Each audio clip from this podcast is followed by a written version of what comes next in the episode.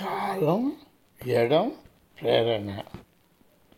మనస్సుకు అవసరమైన కాలం ఎడం ప్రేరణ మూడింటిని తెలుసుకోవడం చాలా అవసరం.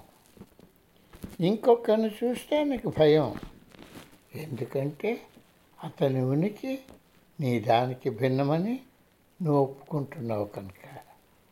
కానీ ఒకే ఒక్కడు ఉంటే నువ్వు ఇంకెవరి గురించి భయపడతావు? అన్ని కోరికలను ఒక కథ మింగివేస్తే ఉన్నది ఆ ఒక్కదే ఉంటే అప్పుడు కాలం ఎడం ప్రేరణ ఉండవు. కాలం ఎడం ప్రేరణ అదే టైం స్పేస్ అండ్ కాజేషన్ భిన్నత్వంలో ఏకత్వాన్ని నువ్వు చూడగలగడం అడ్డుతుంది.